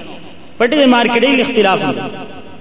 എന്നാൽ കഴവ കാണുന്ന ഒരാളെ സംബന്ധിച്ചിടത്തോളം കഴവന്റെ ശരിക്ക് ആ നേരെ ഡയറക്ഷനിൽ നിന്നാ പോരാ. കഴവയുടെ നേരെ തന്നെ ശരിക്ക് നിൽക്കണം. എന്ന് പറഞ്ഞാൽ അതിന്റെ ഭാഗത്ത് നിന്ന് ഒരിത്തിരി പോലും തെറ്റാൻ പാടില്ല. കഴവ കാണുന്നവൻ. അല്ലാത്ത നാട്ടുകാരെ സംബന്ധിച്ചിടത്തോളം ഇപ്പൊ നമ്മളെയൊക്കെ സംബന്ധിച്ചിടത്തോളം മസ്ജിദുൽ അറാം കഴവ നിലക്കൊള്ളുന്ന ആ ഭാഗത്തേക്ക് തിരിഞ്ഞു നിന്നാൽ മതി എന്നുള്ളതാണ്. അതേ മനുഷ്യനെ കൊണ്ട് സാധിക്കുകയുള്ളൂ. ഇനി മനസ്സിലാക്കിയിരിക്കേണ്ടത് ഒരു സ്ഥലത്ത് നമ്മൾ എത്തിപ്പെട്ടു. കിവില മനസ്സിലാക്കാൻ ഒരു മാർഗമല്ല എന്ത് ചെയ്യണം? ഒരു ഭാഗത്ത് എത്തിപ്പെട്ടു കിബില മനസ്സിലാക്കാനുള്ള മാർഗങ്ങളായ പണ്ഡിതന്മാർ പറയുന്നത് എന്താണ്? വിശ്വസ്തരായ ആളുകൾ എടുത്തിട്ടുള്ള പള്ളികൾ. മേറാബ് നോക്കിയിട്ടതാണ് കിബിലാന്ന് മനസ്സിലാക്കുക. ഇനി അതില്ലെങ്കിൽ ഒരു മരുഭൂമിയിലാണ് ചെന്ന് പോയിട്ട് പെട്ടത് യാത്രയിലാണ്. എവിടെ കിബിലാന്നൊരു പിടുത്തമല്ല എന്നാൽ ആരോടെങ്കിലും ചോദിക്കാൻ പറ്റുന്നുണ്ടെങ്കിൽ ചോദിച്ച് മനസ്സിലാക്കുക. നല്ലവനായ ആൾക്കാരുണ്ടെങ്കിൽ അടുത്ത് ചോദിച്ച് എവിടെയാണ് കിബിലാന്ന് ചോദിച്ച് ആ റിപ്പോർട്ട് അനുസരിച്ച് ചെയ്യാം മൂന്നാമത്തെ വഴി എന്താണ്? ആരും കാണുന്നില്ല ഒരു ചിന്താഗതി വേറൊന്നും അവനെ മനസ്സിൽ വരുന്നില്ലെങ്കിൽ പിന്നെ അവൻ സ്വയം വിജിത്തിഹാദ് ചെയ്യണമെന്നാണ് സ്വയം പരിശോധിക്കുക. ഒരു നിഗമനത്തിൽ തന്നെ ഭാഗത്തായിരിക്കും. അവിടെ എങ്ങനെ സൂര്യ അസ്തമിക്കുന്ന ആ ഭാഗമാണല്ലോ? അല്ലെങ്കിൽ ഇന്നതാണ് എന്റെ ഭാഗം? ഇങ്ങനെ ഏറെക്കുറെ അങ്ങനെ ഒരു ഐഡിയയിൽ വന്ന് ഇന്ന ഭാഗത്ത് ഏതെങ്കിലും ഒരു ഭാഗത്തേക്ക് അവന് മനസ്സിന് ഉറക്കുന്ന ഒരു ഭാഗം അതായിരിക്കും കിബിലാൻ അവൻ നിഗമനത്തിൽ എത്തിച്ചേർന്നാൽ അങ്ങോട്ട് തിരിഞ്ഞ് നിസ്കരിക്കുക. അങ്ങനെ നിസ്കരിച്ചു. നിസ്കാരം കഴിഞ്ഞതിന് ശേഷമാണ് ഒരാൾ വന്നിട്ട് പറയണേ നിങ്ങൾ നിസ്കരിച്ച കിബില ശരിയല്ല. എന്നാ എന്താ വേണ്ടത്? പണ്ഡിതന്മാർക്കിടയിൽ ഇവിടെ രണ്ടഭിപ്രായം മധുഹബിന്റെ മൂന്ന് ഇമാമിയങ്ങളും ഇമാ ഷാഫി ഒഴികെയുള്ള മൂന്ന് ഇമാമിയങ്ങളും പറയുന്നത് അയാളുടെ നിസ്കാരം ശരിയാണെങ്കിൽ അയാൾ നിസ്കാരം മടക്കേണ്ടതുമില്ല എന്നാണ്. ആസ്കരിച്ചാൽ തന്നെ മതി. ഇമാ ഷാഫി പറയുന്നത് സമയമുണ്ടെങ്കിൽ അയാൾ എന്ത് ചെയ്യണം? ആസ്കരിച്ചത് കിബിലക്ക് നേരായിട്ടില്ലല്ലോ അതുകൊണ്ട് അയാൾ മടക്കണം എന്നാണ് ബഹുഭൂരിപക്ഷത്തിന്റെ അഭിപ്രായം മടക്കേണ്ടതില്ല എന്നാണ്. എന്നാൽ നിസ്കാരത്തിൽ തന്നെയാണ്. അയാൾ ഒരു ഭാഗത്തേക്ക് തിരിഞ്ഞ് നിസ്കരിച്ച് നമ്മൾ മണപ്പുറത്ത് നിസ്കരിക്കാൻ കുട്ടികളും കടലിന്റെ വക്കത്തുനിന്നോ അല്ലെങ്കിൽ പുഴന്റെ വക്കത്തുനിന്നോ പോയി നിസ്കരിക്കാം നിസ്കരിക്കുക നമ്മൾ നിഗമനത്തിൽ എത്തിയിട്ട് കിവിലക്ക് തിരിഞ്ഞ് അങ്ങനെ നിസ്കരിച്ചു. പിന്നെ നമുക്ക് ബോധ്യമായത് അല്ലെങ്കിൽ ആരെങ്കിലും വന്ന് പറഞ്ഞു നിങ്ങൾ കിവില ശരിയായിട്ടില്ല. കുറച്ച് ഇങ്ങോട്ട് തെറ്റിക്ക് കുട്ടി. അല്ലെങ്കിൽ മാറി നിൽക്കുക എന്ന് പറഞ്ഞാൽ നമ്മൾ എന്ത് ചെയ്യണം? നിസ്കാരം മുറിക്കണോ? വേണ്ട നിന്നോട് നിന്നിട്ട് ആ പറയുന്ന ഭാഗത്തേക്കാണ് തിരിഞ്ഞാൽ മതി. നിന്നോടത്ത് നിന്നിട്ട് എന്നാ പറയുന്ന ഭാഗത്തേക്ക് അങ്ങോട്ട് തിരിഞ്ഞാൽ മതി. എന്താണ് ഇതിന്റെ തെളിവ്? കഴബയിലേക്ക് കിബില മാറ്റി ആ അവസരത്തിൽ കുബായിലെ പള്ളിയിൽ ചില ആൾക്കാർ സുബഹിസ്കരിക്കായിരുന്നു എവിടേക്ക് തിരിഞ്ഞിട്ട്? ബൈത്തുൽ മുഖദ്ദസിലേക്ക് തിരിഞ്ഞിട്ട് കുബായിലെ പള്ളിയിൽ കുറച്ച് സഹാബത്ത് നിസ്കരിക്കുന്നതായിരുന്നു.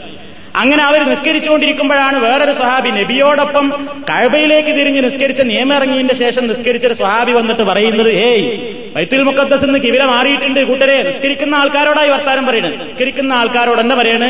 ദാ കിബില മാറിയിട്ടുണ്ട്. ഇപ്പൊ മസ്ജിദുൽ റാമിന്റെ നേർക്കാണ് അങ്ങോട്ട് തിരിഞ്ഞോളി. ഇവരാ നിസ്കാരത്തിൽ തന്നെ അങ്ങോട്ട് നടന്നാണ് തിരിഞ്ഞു എന്നാ പറയുന്നത് നിസ്കാരം മുറിച്ചിട്ടില്ല. സലാം വീട്ടിൽ വേറെ നിസ്കരിച്ചതല്ല അപ്പൊ അതിന്റെ അടിസ്ഥാനത്തിൽ എന്ത് ചെയ്യാം? കിബിലക്കൽ തെറ്റിയിട്ട് നമ്മൾ എവിടെങ്കിലും നിന്ന് നിസ്കരിക്കാം നിഗമനത്തിലെത്തി നമ്മൾ കിബിലായിരിക്കും വിചാരിച്ച് നിസ്കരിച്ചു. അപ്പൊ ഒരാൾ വന്നിട്ട് പറഞ്ഞു ഈ തെറ്റിയിട്ടുണ്ട് പറഞ്ഞാൽ ആ തെറ്റിയോ? ചോദിച്ചിട്ട് നമ്മൾ വേഗം സലാം വീട്ടി അടങ്ങാറാകുമെന്നും വേണ്ട. ആ പറഞ്ഞ ഭാഗത്തേക്ക് നേരാണ്ട് തിരിഞ്ഞാൽ മതി. ഒരു കുഴപ്പമില്ല. നിസ്കാരത്തിനൊരു ഭംഗവും നേരിടുകയില്ല. എന്നാണ് ഇത് അൽ ഫിഖുഹു അൽ മദാഹിബുൽ അർബ എന്ന പേരിൽ മധുഹബിന്റെ ഇമാമിയങ്ങളുടെ പല വീക്ഷണങ്ങൾ പറയുന്ന ചിത്രത്തിലും ഫിഖുഹു സുന്നയിലുമൊക്കെ നമുക്ക് ഈ വിഷയത്തിൽ വിശദമായ ചർച്ചകൾ നമുക്ക് കാണാൻ സാധിക്കും. ഇനി നിർബന്ധമായി തിരിയേണ്ട ഈ കിബില തന്നെ നമുക്ക് ഉപേക്ഷിക്കാം. എപ്പോ? സൗകര്യമില്ലാത്തപ്പോ? സൗകര്യമില്ലെങ്കിൽ കിബില പ്രശ്നമുണ്ടോ? ഇല്ല. ഏതാണ്? ഭയമുണ്ടായി. യുദ്ധരംഗത്ത് നിന്ന് നിസ്കാരത്തെ സംബന്ധിച്ച് നബി സല്ലല്ലാഹു അലൈഹി വസല്ലം പറഞ്ഞപ്പോൾ എന്ത് പറഞ്ഞു? സൊല്ലൂ റിജാലൻ ഖിയാമന്നല അഖ്ദാമി ശത്രു ഇങ്ങനെ ഊരിപ്പിടിച്ച വാട് വഹിച്ച് വരിക. എന്നാ കലാവ് വീട്ടിന് ഏർപ്പാടൊന്നുമില്ല. നിസ്കരിച്ചോളണം. എങ്ങനെ? നടന്നിട്ടോ ഓടിയിട്ടോ വാഹനപ്പുറത്തോ മുസ്തഖബിലിൽ കിബില കിബിലക്ക് മുന്നിട്ടോ ഔ വൈറ മുസ്തഖബിലിയ കിബിലക്ക് മുന്നിടാതെയോ? റൂട്ട് ഇപ്പൊ അങ്ങനെ കിബിലന്റെ നേരെ ഇങ്ങനെ ആട്ടിത്തെളിക്കൊന്നുമില്ലല്ലോ. അപ്പൊ മുഷിരിക്ക് വാളും കൊണ്ടുവരുമ്പോ ഇല്ല. അപ്പൊ എവിടുക്കാ റൂട്ട്? എവിടുക്കാ ഓടി രക്ഷപ്പെട്ടതെങ്കിൽ ആ ഓടുമ്പോഴും നിസ്കാരങ്ങാനും ഓട്ടം തീരുമ്പോൾക്ക് തീരുന്ന്. കഥ ആകും അല്ലെങ്കിൽ സമയം തീരുന്നു. ഭയപ്പെട്ടാൽ നിസ്കരിച്ചോളണം. അപ്പൊ കിവില പ്രശ്നമല്ല എന്ന് നബിസല്ലാഹു അലൈ പറഞ്ഞതായി. നാഫിൾ അനി ഇബിനുമറിൽ നിന്ന് ഉദ്ധരിച്ചതായി ഇമാം ബുഖാരി നിവേദനം ചെയ്തിട്ടുണ്ട്. വാഹനങ്ങളിലും ഇതേപോലെ തന്നെയാണ്. വാഹനങ്ങളിൽ യാത്ര ചെയ്യാം കാറിൽ യാത്ര ചെയ്യാൻ നമ്മൾ. ഇറങ്ങി നിസ്കരിക്കാനുള്ള സമയം സന്ദർഭമുണ്ടെങ്കിൽ നമ്മൾ ഇറങ്ങി നിസ്കരിക്കണം. അതല്ല ഇറങ്ങി നിസ്കരിച്ച പിന്നെ മറ്റു പ്രശ്നങ്ങൾ എന്തെങ്കിലും അർജന്റ് കാര്യത്തിന് പോവാണ് അങ്ങനെ ആവുമ്പോഴാണെങ്കിൽ ഭാരത്തിൽ വെച്ച് നിസ്കരിക്കാം.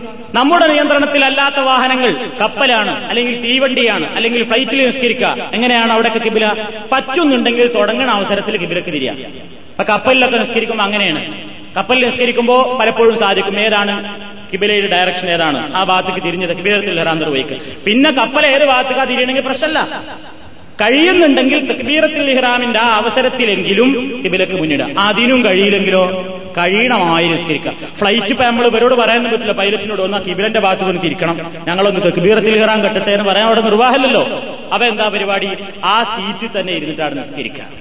നിസ്കരിക്കുമ്പോ സുജൂത് എങ്ങനെ റുക്കു എങ്ങനെയെന്നൊന്നും ചിന്തിക്കട്ട നബിസല്ലാഹു അലൈവല്ലം പറഞ്ഞു ഇജാൽ സുജൂദക്ക അഹ്വലുമെന്ന് റുക്കോഴിക്ക റുക്കോയിനേക്കാൾ ഒരു ഇത്തിരിയും കൂടി താഴ്ന്ന സുജൂതായി റുക്കോയിൽ പോകുമ്പോ ഒന്ന് ഇത്തിരി കുഴിയും സുജൂതിൽ അതിനേക്കാണ് കുറച്ചുകൂടി അല്ലാതെ ഫ്ലൈറ്റിൽ ഇങ്ങനെ ഇരുത്തിട്ട് ആ നിലത്ത് ഇങ്ങനെ മുട്ടിയാൽ ചിലപ്പോ ഇതിങ്ങനെ മേപ്പെട്ട് കയറുമ്പോൾ നിങ്ങൾ അപ്പുറത്തെത്തിയിട്ടുണ്ടാവും അപ്പൊ അതുകൊണ്ട് അങ്ങനെ ഒന്ന് ബുദ്ധിമുട്ടേണ്ട. സൗകര്യം ഉള്ളതിനനുസരിച്ച് നിൽക്കാൻ കഴിയുമെങ്കിൽ നിൽക്കുക.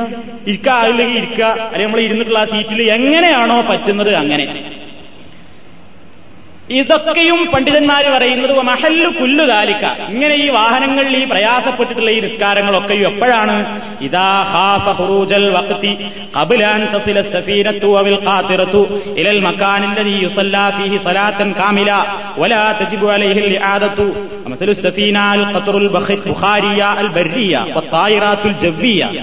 എന്താണ് ഇവിടെ പറയുന്നത്? ഇതൊക്കെ ഈ വാഹനത്തിൽ ഇങ്ങനെ ഈ കിവിലൊന്നുമില്ലാതൊക്കെ നിസ്കരിക്കാൻ പറയുന്നത് എപ്പോഴാണ് വാഹന ഉദ്ദിഷ്ട സ്ഥാനത്ത് എത്തുന്നതിന്റെ മുമ്പ് നിസ്കാരത്തിന്റെ സമയം തീരുമെങ്കിലാണ്.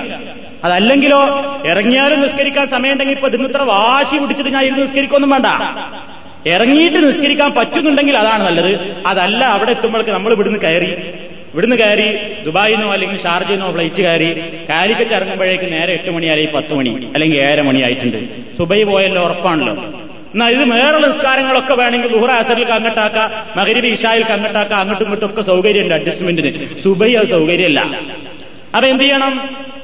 ഫ്ലൈറ്റ് തന്നെ നിസ്കരിച്ചോളണം. നമ്മളെ ബാധിക്കുന്ന വിഷയമാണ്. ബഹുഭൂരിപക്ഷ ആൾക്കാരും ചെയ്യാറില്ല. ഇത് ചെയ്യണമെന്ന് തോന്നുന്ന ആൾക്കാർക്ക് തന്നെ അവിടെ എത്തുമ്പോൾ ഒരു വസവാസ. എങ്ങനെ ഇപ്പൊ മറ്റോ കാണുന്നുണ്ടാവും? ഇപ്പൊ പിന്നെ എന്താ മനസ്സിലായി? ഇവനൊരു പച്ച പരിഷ്കാരമൊന്നും ഇല്ലാത്ത പണ്ട് ആറാം നൂറ്റാണ്ടിൽ. ഈ ഏതാ താടിക്കാരൻ? ഇവൻ എവിടെ നിന്ന് ഇറങ്ങി എന്താ ഇപ്പൊ ഇയാൾ ഈ കാണിക്കുന്നു ഇങ്ങനെ കാണിക്കുന്നു. ഇവനൊന്നും ഇങ്ങനെ കാണിക്കുന്നു. ഇങ്ങനെ കാണിക്കുന്നു. ആൾക്കാരെന്താ എന്നെ പറ്റി വിചാരിക്കാന്ന് വിചാരിച്ചിട്ട് ചില മനുഷ്യന്മാരെന്ത് ചെയ്യും? അവിടെ മാന്യം ചമയും. നിൽക്കാറുണ്ട് ഒഴിവാക്കും? തർക്കാക്കും. മുപ്പരിക്ക് ജമ്മു ഇല്ലാത്ത അസുഖം മുപ്പരി പിന്നെ തർക്ക. ഒഴിവാക്കുക സൗകര്യപൂർവം ഒഴിവാക്കുക അത് ചെയ്യാൻ പാടില്ല. ഫ്ലൈറ്റിന് നിർബന്ധമായി നിസ്കരിച്ചോളണം. ആ സീറ്റിൽ തന്നെ ഇരിക്കുക നീയത്ത് കരുതുക പറയണ്ടല്ലോ അവിടെ അങ്ങനെ ഒച്ചയുമുളിയൊന്നും കൂട്ടണ്ട. എന്നെ ഞാൻ ഇപ്പൊ നിസ്കരിക്കുന്നു നിസ്കരിക്കുന്നു എന്നിട്ട് അറബി ഇംഗ്ലീഷ് അവിടെ വേറെ കുറെ വർത്താനങ്ങൾ ട്രാൻസ്ലേഷൻ അവിടെ നടക്കുന്നുണ്ടാവും. എന്ത്? കൈയും കാലും മുക്കി വെക്കണം ബെൽറ്റ് ഇടണം എന്നൊക്കെ. അതിന്റെ ഇടയിൽ നമ്മളിത് വേറെ വർത്താനം എന്ന് പറഞ്ഞ് അവിടെ ശല്യം ഉണ്ടാക്കേണ്ട. നമ്മളിത് മനസ്സിൽ നീയത്ത് കരുതിയാൽ മതി.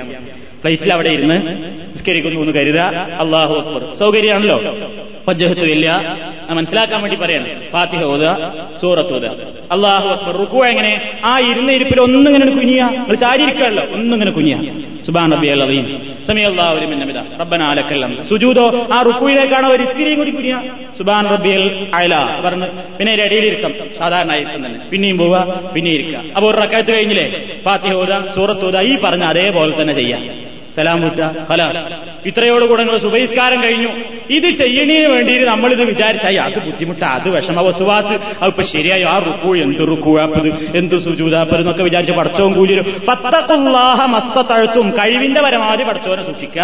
ലാ നഫ്സൻ ഇല്ലാ കഴിവിന്റെ പരിധിയിൽ അപ്പുറം പടച്ചവൻ ആരോടും ഒന്നും നിർബന്ധിക്കുന്നില്ല. എങ്ങനെയാണോ ചെയ്യാൻ പറ്റുക അങ്ങനെ ചെയ്യാം. അതാണ് പ്രവാചക തിരുമേനിയിൽ ഈ വിഷയത്തിൽ റിപ്പോർട്ട് ചെയ്യപ്പെട്ടുള്ളത് ഇതും അൽ മദാഹിബിൽ അർബ എന്ന ഈ ഗ്രന്ഥത്തിന്റെ ഒന്നാം വാള്യം ഇരുന്നൂറ്റി അഞ്ച് ഇരുന്നൂറ്റി ആറാമത്തെ പേജുകൾ നോക്കിയാൽ നമുക്ക് കാണാവുന്നതാണ്. ഇതൊക്കെ വിശദമായിട്ട് പ്രതിപാദിച്ചിട്ടുണ്ട്. അപ്പൊ ഇതാണ് തിബിലൊക്കെ അഭിമുഖീകരിക്കുന്ന നിയമത്തെ സംബന്ധിച്ച് ഇളവുള്ള കാര്യങ്ങൾ ഇതാണ് എന്നർത്ഥം അപ്പൊ ഈ വക കാര്യങ്ങൾ നമ്മൾ ഈ വസ്ത്രധാരണത്തിന്റെയും തിബിലൊക്കെ അഭിമുഖീകരിക്കുന്നതിന്റെയും ഈ വിഷയങ്ങൾ നമ്മുടെയൊക്കെ ജീവിതത്തിൽ നിത്യവും പലപ്പോഴായിട്ട് അഭിമുഖീകരിക്കേണ്ടി വരാറുള്ള ചില പ്രശ്നങ്ങളാണ്. ഈ പ്രശ്നങ്ങളിൽ ഈ അറിവ് നമ്മൾ നേടിയെടുക്കുകയും അത് അറിവില്ലാത്ത ആൾക്കാരോട് ഇത് പറഞ്ഞ് മനസ്സിലാക്കി കൊടുത്തുകൊണ്ട് എന്നാലും കിബില ഒഴിവാക്കേണ്ടി വന്നാലും സുജൂതും റുക്കൂഴും ശരിക്ക് ചെയ്യേണ്ടി വരാത്ത സന്ദർഭങ്ങളിൽ പോലും നിസ്കാരം വേറൊരു സമയത്തേക്ക് മാറ്റിവെക്കാൻ നിർവാഹമില്ല. യുദ്ധരംഗത്ത് വരെ ഊരിപ്പിടിച്ച വാളുമായി ശത്രു വരുമ്പോഴും ഓടിക്കരച്ചുകൊണ്ട് നിസ്കരിച്ചോളണം എന്ന് ഖുർആൻ പറയുന്നുണ്ട്. അതുകൊണ്ട് നിസ്കാരം സൗകര്യപൂർവം അത് കലാവിട്ടാലോ കലാവിട്ടാലോ കലാ വിട്ടാലോ എന്ന് വിചാരിച്ച് ലാഘവ ബുദ്ധിയോടുകൂടെ മാറ്റി നിർത്തുന്നത് ശരിയല്ല എന്ന് ഗൗരവത്തോടുകൂടെ ഈ വിഷയം നമ്മൾ മനസ്സിലാക്കുകയും അത് പഠിപ്പിക്കുകയും സ്കാരത്തിന്റെ ഗൗരവം ഏത് മേഖലയിലും വളരെ പ്രാധാന്യപൂർവം മനസ്സിലാക്കേണ്ടതാണ് എന്ന് മറ്റുള്ളവരെ ഗ്രഹിപ്പിക്കുവാനും നമുക്ക് സാധിക്കണം. അള്ളാഹു അവന്റെ പ്രവാചകനിലൂടെ കാണിച്ചതന്ന നിയമങ്ങൾ അനുസരിച്ചുകൊണ്ട് ശരിയായ രൂപത്തിൽ ഇബാദത്തുകൾ അനുഷ്ഠിക്കുന്ന ഭാഗ്യവാന്മാരുടെ കൂട്ടത്തിൽ നമ്മെ ഏവരെയും ഉൾപ്പെടുത്തുമാറാകട്ടെ. നമ്മുടെ പ്രവർത്തനങ്ങളിൽ വന്നുപോകുന്ന ചെറുതും വലുതുമായ ദോഷങ്ങൾ ഗഫൂർ റഹീമായ തുമ്പുരാൻ പുറത്തുമാക്കി തിരുമാറാകട്ടെ നമ്മളിൽ നിന്ന് മരണപ്പെട്ടു പോയവർക്ക് അള്ളാഹു മഹഫറത്തും റഹമത്തും പ്രദാനം ചെയ്യുമാറാകട്ടെ ഈമാനോടുകൂടെ മുസ്ലിമീങ്ങളായി മുക്മിനീങ്ങളായി മരിക്കുവാനുള്ള സൗഭാഗ്യം നമുക്ക് അള്ളാഹു സുബാനുഭവത്താല പ്രദാനം ചെയ്യുമാറാകട്ടെ اللهم ربنا تقبل منا انك انت السميع العليم وتب علينا انك انت التواب الرحيم ربنا اغفر لنا ولاخواننا الذين سبقونا بالايمان ولا تجعل في قلوبنا غلا للذين امنوا ربنا انك رؤوف رحيم اللهم ربنا تقبل منا انك انت السميع العليم ربنا لا تؤاخذنا ان نسينا او اخطانا واخر دعوانا ان الحمد لله رب العالمين والسلام عليكم ورحمه الله وبركاته